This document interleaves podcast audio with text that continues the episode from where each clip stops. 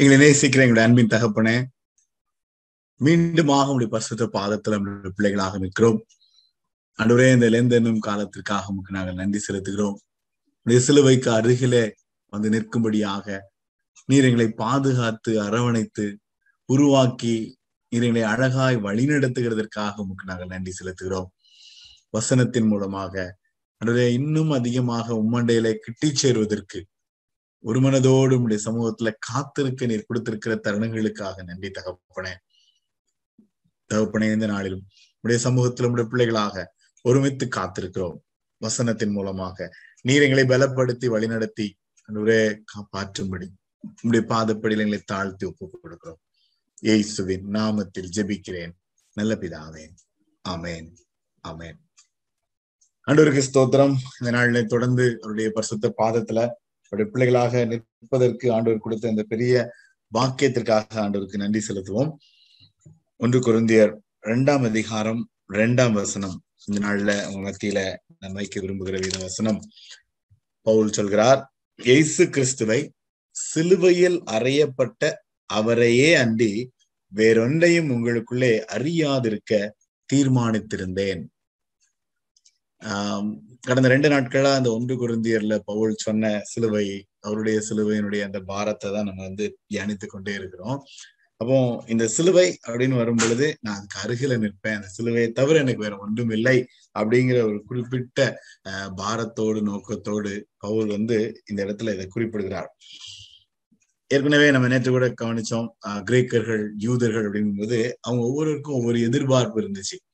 சிலுவைக்காரர்கள் அல்லது ஆண்டவரை பின்பற்றணும் அப்படின்னா அவங்களுடைய மனித மனுஷீகத்தினால ஒரு சில எதிர்பார்ப்புகள் இருந்துச்சு.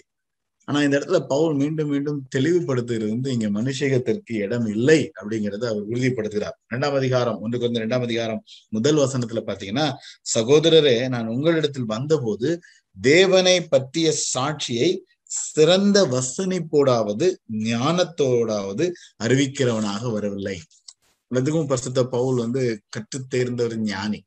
அப்போ அவர் வந்து தன்னுடைய திறமையினாலும் தன்னுடைய ஞானத்தினாலும் நான் வந்து நிறைய கற்று தேர்ந்து ஆண்டருடைய நியாய பிரமாணங்கள் ஆண்டருடைய அநேக காரியங்களை நான் கற்று தேர்ந்து என்னுடைய இன்டலெக்சுவல் என்னுடைய ஞானத்தின் அடிப்படையில நான் அவங்க மத்தியில வரல. இல்ல எனக்கு நல்ல பேச்சு திறமை இருக்கு அப்படிங்கிறதுனாலையும் வரல. நான் வந்தது வந்து சிலுவை அப்படிங்கும் பொழுது நான் வந்து சிலுவையில் அறையப்பட்ட அவரையே அன்றி வேற எந்தையும் உங்களுக்குள்ளே அறியாது இருக்க தீர்மானித்திருந்தேன். So he made a decision அவர் வந்து ஒரு ஒரு தீர்மானம் பண்ணி வந்தாரு. நான் நான் பிரசங்கிக்க போறது இந்த சூழ்நிலை அப்படின்னு பார்க்கும் பொழுது சிலுவையில் அறையப்பட்ட கிறிஸ்து.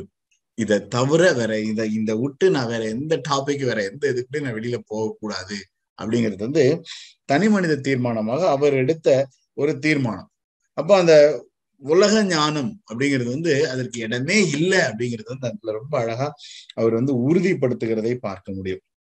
இரண்டாவது அதிகாரத்துல அவர் தொடர்ந்து செய் சொல்லும் பொழுது இந்த உலக ஞானத்தையும் ஆண்டவரிடத்திலிருந்து கிடைக்கப்படுகிற ஞானத்தையும் வந்து பிரிச்சு சொல்லியிருப்பார். ஆஹ் ஏழாம் வசனத்துல பாத்தீங்க அப்படின்னா உலக தோற்றத்திற்கு முன்னே தேவன் நம்முடைய மகிமைக்காக ஏற்படுத்தினதும் மறைக்கப்பட்டதுமா இருந்த ரகசியமான தேவ ஞானத்தையே பேசுகிறோம். அப்போ இந்த சிலுவை அவரை அன்றி வேற ஒன்றுமில்ல சிலுவையில் அறையப்பட்ட கிறிஸ்து அப்படின்னு சொல்லும் பொழுது அந்த ரகசியமான தேவ ஞானம் ரகசியமான தேவ ஞானம் அப்படிங்கிறது வந்து தனி மனிதன் ஆண்டவருடைய பாதத்துல இருந்து பெற்றுக்கொள்கிற அனுபவம். இது வந்து உலகத்துல இருக்கிற அநேகருக்கு அது புரியாது. அதான் எட்டாம் வசனம். அதை இப்பிரபஞ்சத்து பிரபுகளில் ஒருவனும் அறியவில்லை. ஏன்னா அந்த தனி மனித சிலுவையில் அறையப்பட்ட கிறிஸ்து அப்படிங்கிற தனி மனித அனுபவம் வந்து அவங்களுக்கு இல்லை. அவங்களை அறிந்திருந்தாங்கன்னா மகிமையின் கர்த்தரை அவர்கள் சிலுவையில் அறைய மாட்டார்களே. அந்த தனி மனித அனுபவம் கிறிஸ்து அப்படிங்கிற அந்த அனுபவம் இருந்துச்சுன்னா அவங்க இதை செஞ்சிருக்க மாட்டாங்களே அப்படிங்கறது அதுல சொல்லியிருப்பார். அப்போ உலக பிரகாரமான ஞானம் உலக பிரகாரமான திறமைகள் இதெல்லாம் வந்து முக்கியம் இல்லை. அந்த ரகசியமான தேவ ஞானத்தினால இந்த சிலுவையில் அறையப்பட்ட கிறிஸ்து இது ஒண்ணுதான் என்னுடைய போக்கஸ் அப்படிங்கிறத அதுல வந்து ரொம்ப தெளிவா பவுல் அதில் குறிப்பிடுவார். பத்தாம் வசனத்துல பாத்தீங்கன்னா நமக்கோ தேவன் அவைகளை தமது ஆவியினாலே வெளிப்படுத்தினார். அவருடைய அழைப்பு என்ன ஆண்டவரை நான் தெரிந்து கொண்டார்? என்ன அவருடைய பிள்ளையாக ஆண்டவர் என்னை வழிநடத்துகிறார்? அப்படிங்கும் பொழுது அது தனிப்பட்ட விதத்துல அவருடைய ஆவியினால ஆண்டவர் என்ன தெரிந்து கொண்டிருக்கிறார். மனுஷன் எந்த மனுஷனுடைய பலனோ எந்த மனுஷனுடைய எண்ணமோ ஞானமோ திறமையோ அதுல இல்ல அப்படிங்கறத உறுதிப்படுத்துகிறார். பனிரெண்டாம் வசனத்தை பாருங்க. நாங்களோ உலகத்தின் ஆவியை பெறாமல் தேவனால் எங்களுக்கு அருளப்பட்டவர்களை அறியும்படிக்கு தேவனிடத்திலிருந்து புறப்படுகிற ஆவியை பெற்றோம். இது ரொம்ப ரொம்ப ஒரு ஆழமான ஒரு காரியம். இந்த உலகத்தின் ஆவி தேவனிடத்தில் புறப்படுகிற அந்த தேவனுடைய ஆவிங்கிறது வந்து இதை பிரித்து கற்றுக்கொள்ள ஒரு தனி மனிதன் வந்து அழைக்கப்படுகிறான். இன்னைக்கு இது ரெண்டும் மிக்சப் ஆயிட்டு. தேவ ஆவின்னு சொல்லிட்டு உலக பிரகாரமான ஆவிகள் உலக பிரகாரமான திறமைகள் உலக பிரகாரமான ஞானங்கள் வந்து உள்ள புகுந்துருச்சு. கிரேக்கர்களும் யூதர்களும் அதைத்தான் எதிர்பார்த்தாங்க அதைத்தான் செய்யணும்னு முயற்சியும் பண்ணாங்க. அதை வந்து ரெண்டையும் மிக்சப் பண்ணிட்டு அதுல வந்து பிரித்து பார்க்க தெரியாம கடைசியில என்ன ஆகும்னா சுய மனிதனால அந்த மனித ஞானத்தினால தனக்கு தேவையானது தனக்கு சாதகமானது தனக்கு பிரியமானதுன்னு சொல்லி அநேக காரியங்களை செய்கிறதான சூழ்நிலைகளை நம்ம பார்த்து பார்த்து கொண்டே இருக்கிறோம். அப்போ இந்த தேவ ஆவி அவரையே அந்தி அப்படின்னு அவர் ரெண்டாம் வசனத்துல சொன்னதனுடைய அந்த அடிப்படை அந்த ரகசியம் அப்படின்னு சொல்லும் பொழுது அவருடைய அனுபவம் நிறைய சூழ்நிலைகள் அவர் அதுக்கப்புறம் எழுதின ஒவ்வொரு கடிதங்களையும் வச்சு நம்ம பார்க்க முடியும். ஆனால் பிலிப்பியர் எழுதின மூன்றாம் அதிகாரத்துல பாத்தீங்க அப்படின்னா வாசிக்கிறேன். பிலிப்பியர் மூன்றாம் அதிகாரம் எட்டாம் வசனத்துல என்ன சொல்லுவாரு என் கர்த்தராகிய கிறிஸ்து இயேசுவை அறிகிற அறிவின் மேன்மைக்காக எல்லாவற்றையும் நஷ்டம் என்று எண்ணிக்கொண்டிருக்கிறேன். அவருடைய படிப்பு அந்தஸ்து திறமை இனி என்னென்னலாம் இருக்கோ நான் எனக்கு இதுக்கு முன்னாடி இருந்த என்னுடைய வாழ்க்கை எல்லாமே நான் வந்து நஷ்டமா விட்டுட்டேன். எதுக்கு? இந்த சிலுவையில் அறையப்பட்ட கிறிஸ்துவை அறிகிற அறிவிற்காக நான் அது எல்லாத்தையும் நான் நஷ்டமா விட்டுட்டேன் அப்படின்னு சொல்றாரு. அதுக்கப்புறம் ஒன்பதாம் வசனம் ரொம்ப முக்கியம். நான் கிறிஸ்துவை ஆதாயப்படுத்தி கொள்ளும்படிக்கு எனக்குள் கிறிஸ்து தான் கலாத்தியர்ல சொல்லும் பொழுது கிறிஸ்து உருவாகும் வரைக்கும் அப்படின்னு சொல்ற அதே கான்செப்ட் தான். இந்த சிலுவையில் அறையப்பட்ட கிறிஸ்துவை ஆதாயப்படுத்திக் கொள்ளும் பொழுது அவருடைய உன்னதமான நோக்கத்துக்காக அவருக்குள் நான் இருக்கிறேன் அப்படிங்கறத நான் நான் புரிஞ்சுக்கிறதுக்காக நான் வந்து எடுத்த முடிவுகள் அல்லது நான் கற்றுக்கொண்ட அந்த தேவ ஞானம் தேவ வல்லமை தேவ பலன் அந்த சிலுவைக்கு அருகில சிலுவையில் அறையப்பட்ட கிறிஸ்துவே அன்றி அவரை அன்றி வேற ஒன்றும் இல்லை அப்படின்னு தீர்மானம் பண்ணும் பொழுது அதனுடைய ஆழம் என்ன அப்படின்னா பிலிப்பியர் மூன்றாம் அதிகாரம் பத்தாம் வசனம் மூன்று கருத்துக்கள் அதுல சொல்லப்பட்டிருக்கும். அவரையும் அவருடைய உயிர்த்தெழுதலின் வல்லமையும் அவருடைய பாடுகளின் ஐக்கியத்தையும் அறிகிறதற்கும் அவருடைய மரணத்திற்கு ஒப்பான மரணத்துக்கு உள்ளாகி எப்படி ஆகிலும் நான் மறித்தோர் உயிரோடு எழுந்திருப்புக்கு தகுதியாகும் படிக்கும் மூன்று நிலைகளை நான் அந்த இடத்துல பார்க்கிறேன். முதல்ல வந்து அந்த உயிர்த்தெழுதலின் வல்லமை. ஏன்னா இது வந்து நான் இன்னும் நம்ம வந்து பவுல் இந்த இந்த காலகட்டத்துல அவங்க ஊழியம் செய்யும் பொழுது ஆண்டவர் வந்து உலகத்துல வாழ்ந்து அவர் மறித்து உயிரோடு எழுமினதுலாம் அவங்களுடைய இனிஷியலாம் அப்படியே அந்த எண்ணங்கள்லாம் ஃப்ரெஷ் தாட்ஸ் அதெல்லாம் பார்த்திருக்காங்க. நிறைய பேர் ஐ விட்னஸ் நடந்த சம்பவங்கள் எல்லாருக்கும் தெரியும். அப்போ இந்த சூழ்நிலைகள்ல அந்த உயிர்த்தெழுதலின் வல்லமை அப்படிங்கறத தனி மனிதன் வந்து அந்த சிலுவைக்கு அவரையே அவர் மேல வச்சிருக்க நம்பிக்கையில நம்புகிறது தான் இல்லைன்னா அதெல்லாம் எங்கங்க சொன்னாங்க அப்படின்னு சொல்லிட்டு போயிடலாம். ஆனா தனிப்பட்ட விதத்துல அந்த தரிசனத்தை பவுல் சொல்றாரு. இப்ப கடைசியில இந்த பாவிகளில் பிரதான பாவியாக எனக்கும் தரிசனம் கொடுத்தார் ஆண்டவர் அப்படின்னு சொல்லுவாரு. சோ தரிசித்து அனுபவித்து பெற்றுக்கொண்ட அந்த உயிர்த்தெழுதலின் வல்லமை. அந்த உயிர்த்தெழுதலுடைய வல்லமையை புரிந்தது. ரெண்டாவது பாடுகளின் ஐக்கியம். சிலுவை சிலுவை சிலுவைன்னு அவர் சொல்றதனுடைய அடிப்படையான காரியமே தன் சிலுவை எடுத்துக்கொண்டு எனக்கு பின் செல்லாதவன் என்னுடைய சீடனா இருக்க மாட்டான்ங்கிறது ஆண்டவர் கற்றுக் கொடுத்த ஆண்டவர் போதித்த அற்புதமான ஒரு போதனை ஒரு அழைப்பு. அந்த அழைப்பை அப்படியே ஏற்றுக்கொண்டதுனால ஒவ்வொரு சூழ்நிலைகளிலும் அவர் சொல்லும் பொழுது சிலுவையில் அறையப்பட்ட அவரையே அண்டி. வேற எதை குறித்து நான் யோசிக்க போறது இல்லையா ஏன்னா அதுதான் என்னுடைய தலையாய நோக்கம். அப்போ இந்த பாடுகளின் ஐக்கியம் அப்படின்னு சொல்லும் பொழுது அந்த பாடுகளின் ஐக்கியம் போது சிலுவையை சுமந்து கொண்டு அவருக்கு பின் செல்கிற அந்த சந்தோஷமாக பின் செல்கிற அந்த அற்புதமான அனுபவம். மூன்றாவது ரொம்ப கடினமான ஒரு அர்ப்பணிப்பு அவருடைய மரணத்திற்கு ஒப்பான மரணத்திற்குள்ளாகி ரைட் சீடர்கள் பவுல் எத்தனையோ சூழ்நிலைகள்ல அவங்க எல்லாரும் சந்தித்த மரணம் வந்து பாடுகள் வழியாக தான் கிறிஸ்துவுக்காக உயிரை கொடுத்தவங்க. உயிரை கொடுத்தவங்க ரைட் நம்ம எல்லாருக்கும் அப்படிப்பட்ட ஒரு உன்னத அழைப்பு அப்படிங்கிறது இருக்கா அப்படிங்கிறது கேள்விக்குறி. ஆனா தட் இஸ் அ ஸ்டேஜ் அந்த நிலையை அடைகிறது அப்படிங்கிறது அதுதான் அதனுடைய அதனுடைய உன்னத நிலைமை. அப்போ ஏன் இந்த இந்த கான்செப்ட் எல்லாம் சொல்றாரு அப்படின்னா நான் என்னுடைய ஞானம் என்னுடைய திறமை எனக்குள்ள இருக்கு என்னுடைய சுயம் அப்படிங்கிற அநேக காரியங்களை வந்து பதினோராம் வசனம் பிலிப்பியர் மூன்று பதினொன்னு அவருக்காக எல்லாவற்றையும் நஷ்டம் என்று குப்பை என்மாக எண்ணுகிறேன். நஷ்டம் குப்பை. நான் இதை என்னை பத்தியோ என்னுடைய சூழ்நிலைகளையோ நான் வந்து யோசிக்கிறது இல்லை. ஏன்? அவர் அறிகிற அறிவு. அவருடைய சிலுவையில் அறையப்பட்ட அவர் அப்படிங்கிற அந்த உணர்வும் அந்த ஆழமும் எனக்குள்ள இருக்கும் அப்படின்னு நினைக்கும் பொழுது இந்த பிலிப்பியர் மூன்று பத்துல சொல்லப்பட்ட இந்த வாக்கியத்தின் அடிப்படையில நான் கிறிஸ்துவை பின்பற்ற அழைக்கப்பட்டிருக்கிறேன் நான் புரிந்து கொள்ள அழைக்கப்படுகிறேன் அப்படிங்கிறது வந்து பவுலுடைய புரிந்து கொள்ளுதல் ஆழமான புரிந்து கொள்ளுதல் அப்படிதான் சொல்ல முடியும். அப்போ ஏசாயா ஐம்பத்தி மூன்றாம் அதிகாரத்தினுடைய பதினோராம் வசனத்துல பாத்தீங்கன்னா ஆண்டவர் சொன்னதும் அதுதான். அவருடைய பாடுகளின் நோக்கம் அதுதான். இந்த வசனத்தை நம்ம திருப்பி திருப்பி வாசிக்கிட்டே இருக்கிறோம். என்ன சொல்லப்படுகிறது? அவர் தமது ஆத்தும வருத்தத்தின் பலனை கண்டு திருப்தி ஆவார் பாடுகளின் ஐக்கியம். அந்த பாடுகளின் பொழுது ஆத்தும வருத்தத்தின் பலன் அப்படிங்கும் பொழுது அந்த பாடுகளின் வழியா போகும் பொழுது பாடுபட்டதுக்காக சந்தோஷப்படுகிறது. கிறிஸ்துவுக்காக பாடுபடும் பொழுது அந்த பாடை நினைத்து சந்தோஷப்படுகிற அனுபவம் அதான் அதே அனுபவத்திற்குள்ளதான் பவுல் போயிருக்கிறார். அதுக்கப்புறம் அது அடுத்த கான்செப்ட் அதுல ஐம்பத்தி மூன்று பதினொன்றுல என் தாசனாகிய நீதிபரர் தம்மை பற்றும் அறிவினால் அநேகரை நீதிமான்களாக்குவார். அநேகரை நீதிமான்களாக்குறது. அப்போ அதுதான் நேத்து பார்த்தோம் ஒன்று குருந்தியர் ஒன்றாம் அதிகாரத்தின் அடிப்படையில பார்க்கும் பொழுது ஞானிகளை அவமாக்கும்படி ஆண்டவர் பைத்தியமானவர்களை தெரிந்து கொண்டார். இந்த பைத்தியமான நான் ஒண்ணுமே இல்லை எனக்கெல்லாம் முடியாதுன்னு சொல்ற அந்த மாதிரி பைத்தியம் அப்படின்னு சொல்ற சூழ்நிலைகள்ல அவங்கள ஆண்டவர் தெரியும் பொழுது அநேகரை நீதிமான்களாக்குகிற அறிகிற அறிவு. இந்த அறிகிற அறிவு அப்படின்னு சொல்றது என்ன அப்படின்னா பெரிய ஸ்காலரா உலகத்துல இருக்கிற எல்லாத்தையும் கற்று தேர்கிறது இல்லை அந்த ரகசியமான தேவ ஞானத்தை பெற்றுக்கொள்கிற அற்புதமான அனுபவம். எனக்கு அந்த உணர்வு வரும் தனிப்பட்ட விதத்துல. அந்த வழியா நான் கடந்து போகும் பொழுது நான் அதை விட்டு எஸ்கேப் ஆகவே முடியாது. அந்த உணர்வு எனக்கு வரும். அந்த அந்த கிறிஸ்துவை அறிகிற அந்த சிலுவையில் அறையப்பட்ட இயேசு கிறிஸ்துவனுடைய அந்த அழைப்பை புரிந்து கொள்கிற ஒரு ஆழமான அறிவு அது வந்து பரத்திலிருந்து கிடைக்கப்படுகிறது. எந்த மனுஷனும் கொடுக்க முடியாது. ஃபார்முலாஸ் எல்லாம் ஃபிக்ஸ் பண்ணி இப்படி அப்படின்லாம் அங்க போனா இங்க போனாலாம் கிடையவே கிடையாது. நிறைய சூழ்நிலைகள்ல இந்த ஆழமான அனுபவத்துல நம்ம எல்லாருமே தவறிட்டோம். நம்ம தவறுனதுனால அந்த அந்த அனுபவம் வந்து இன்னைக்கு ரொம்ப வித்தியாசமா போயிருச்சு. அநேகர் அந்த அனுபவத்திற்குள்ள மெய்யான அல்லது உண்மையான அனுபவத்திற்குள்ள அதுல போகாத ஒரு நிலைமை காணப்பட்டு கொண்டே இருக்கிறது. எளிமையா ஒன்பதாம் அதிகாரம் இருபத்தி மூன்று இருபத்தி நான்கு வசனங்கள்ல பாத்தீங்க அப்படின்னா அங்கதான் சொல்லப்பட்டிருக்கோம். ஆஹ் அதாவது நீங்க வந்து எதை குறித்து மேன்மை பாராட்டணும்? கொஞ்சம் நெகட்டிவா சொல்லப்பட்டிருக்கும்.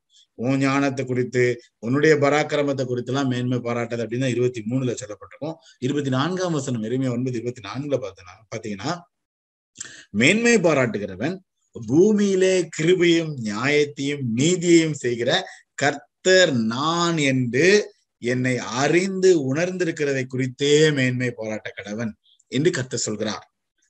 இவைகளின் மேல் பிரியமா இருக்கிறேன் என்று கத்த சொல்கிறார். அப்போ நான் மேன்மை பாராட்டுறது இந்த சிலுவையை நான் புரியும் பொழுது அதனால கிடைக்கிற ஒரு விளைவு அல்லது பலன் அப்படிங்கும் பொழுது கஷ்டமா தான் இருக்கும். பாடுகளின் வழியா போக வேண்டியது இருக்கும். அந்த பவுல் பிலிப்பியர் மூன்று பத்துல சொன்ன மூன்று காரியங்களையும் பாத்தீங்கன்னா அந்த உயிர்த்தெழுதலை வல்லமை பாடுகளின் ஐக்கியம் மரணத்திற்கு ஒப்பான மரணம் சொல்றது ரொம்ப கடினமான அனுபவமும் அழைப்பும்.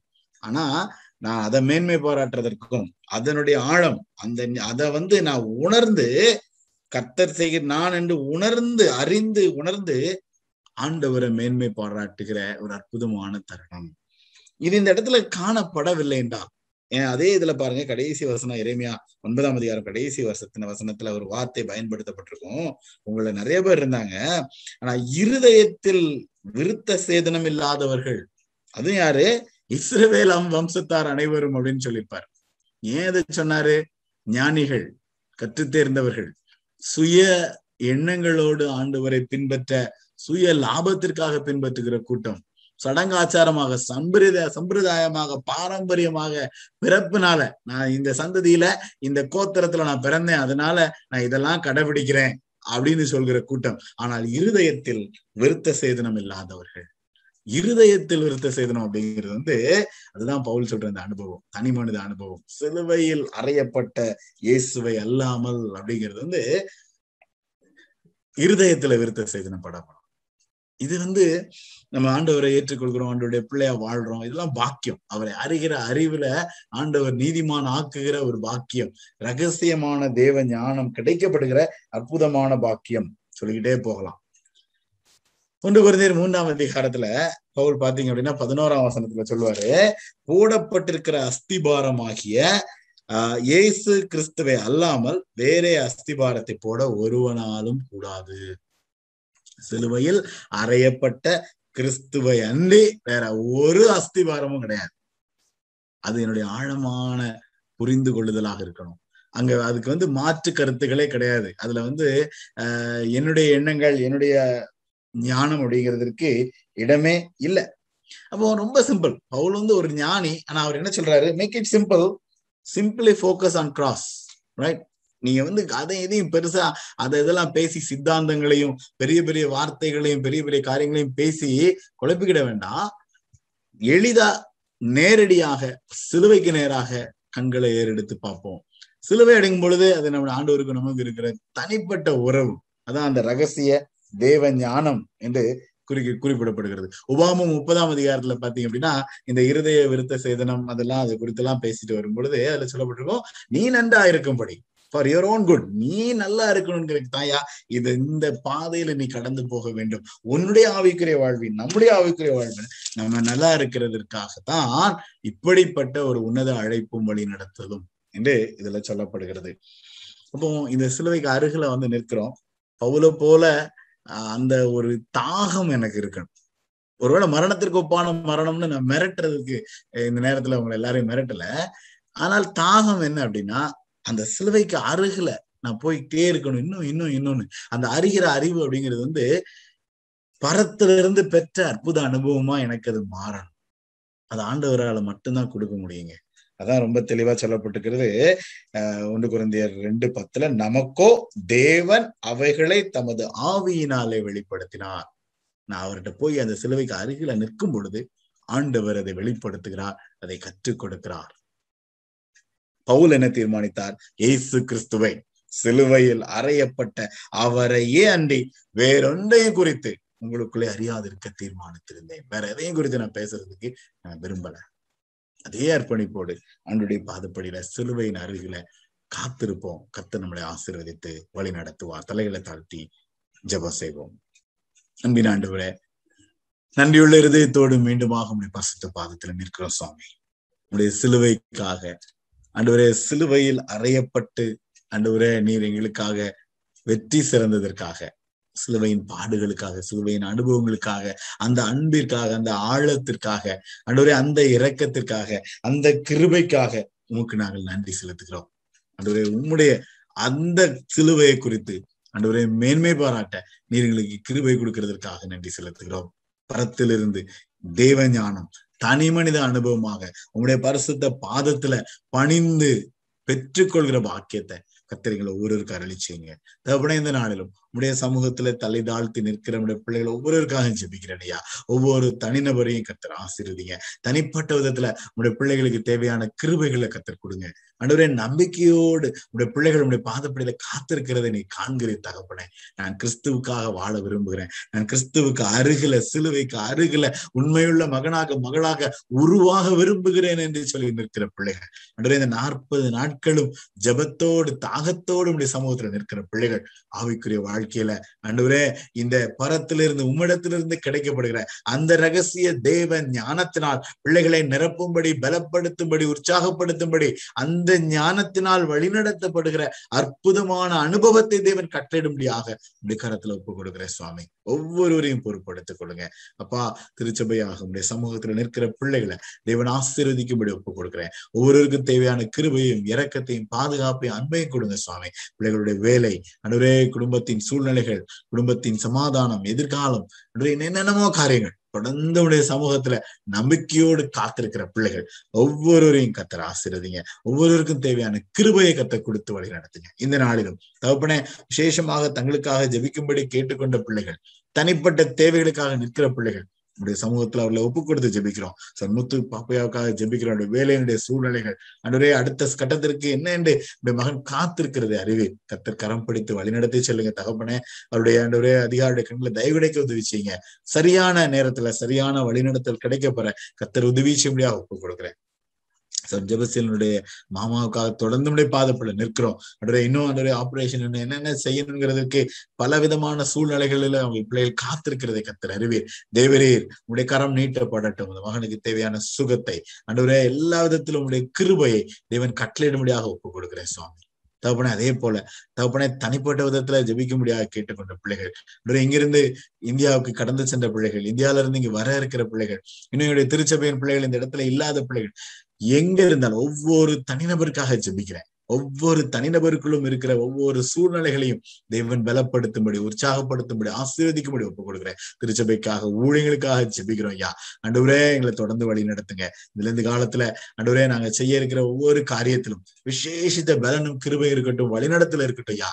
படிப்படியாக ஆலயங்கள் அன்றுரே ஆராதனைகள் திறக்கப்பட நாங்கள் எல்லாரும் இணைந்து நின்று மகிமைப்படுத்துற பாக்கியத்தை கத்திரைகளுக்கு தாங்க. இந்த நாளிலும் தகப்பன இந்த ஜப வேலைக்காக நீர் எங்களோடு இடைப்பட்டதற்காக பலப்படுத்தியதற்காக உற்சாகப்படுத்தியதற்காக நன்றி. தொடர்ந்து இந்த இரவிலும் அன்றுவரே உடைய கிருபையின் மறைவுல வைத்து எங்களை காத்து வழி நடத்துங்க. நாளை தினத்துல மீண்டுமாக இணைந்து நின்று மகிமைப்படுத்த கர்த்தர் உங்களுக்கு உதவி செய்யுங்க. துதி கன மகிமையாவும் உமக்கு மாத்திரமே எடுக்கிறோம் இயேசுவின் நாமத்தில் ஜெபிக்கிறேன். நல்ல பிதாவே அமேன் அமேன் என் ஆத்மாவே கத்தரை ஸ்தோத்திரி. என் முழுவதுமே நாமத்தை ஸ்தோத்திரி. என் ஆத்மாவே கத்தரை ஸ்தோத்திரி. கத்த செய்த சகல உபகாரங்களை மறவாதே. ஆமேன். ஆமேன்.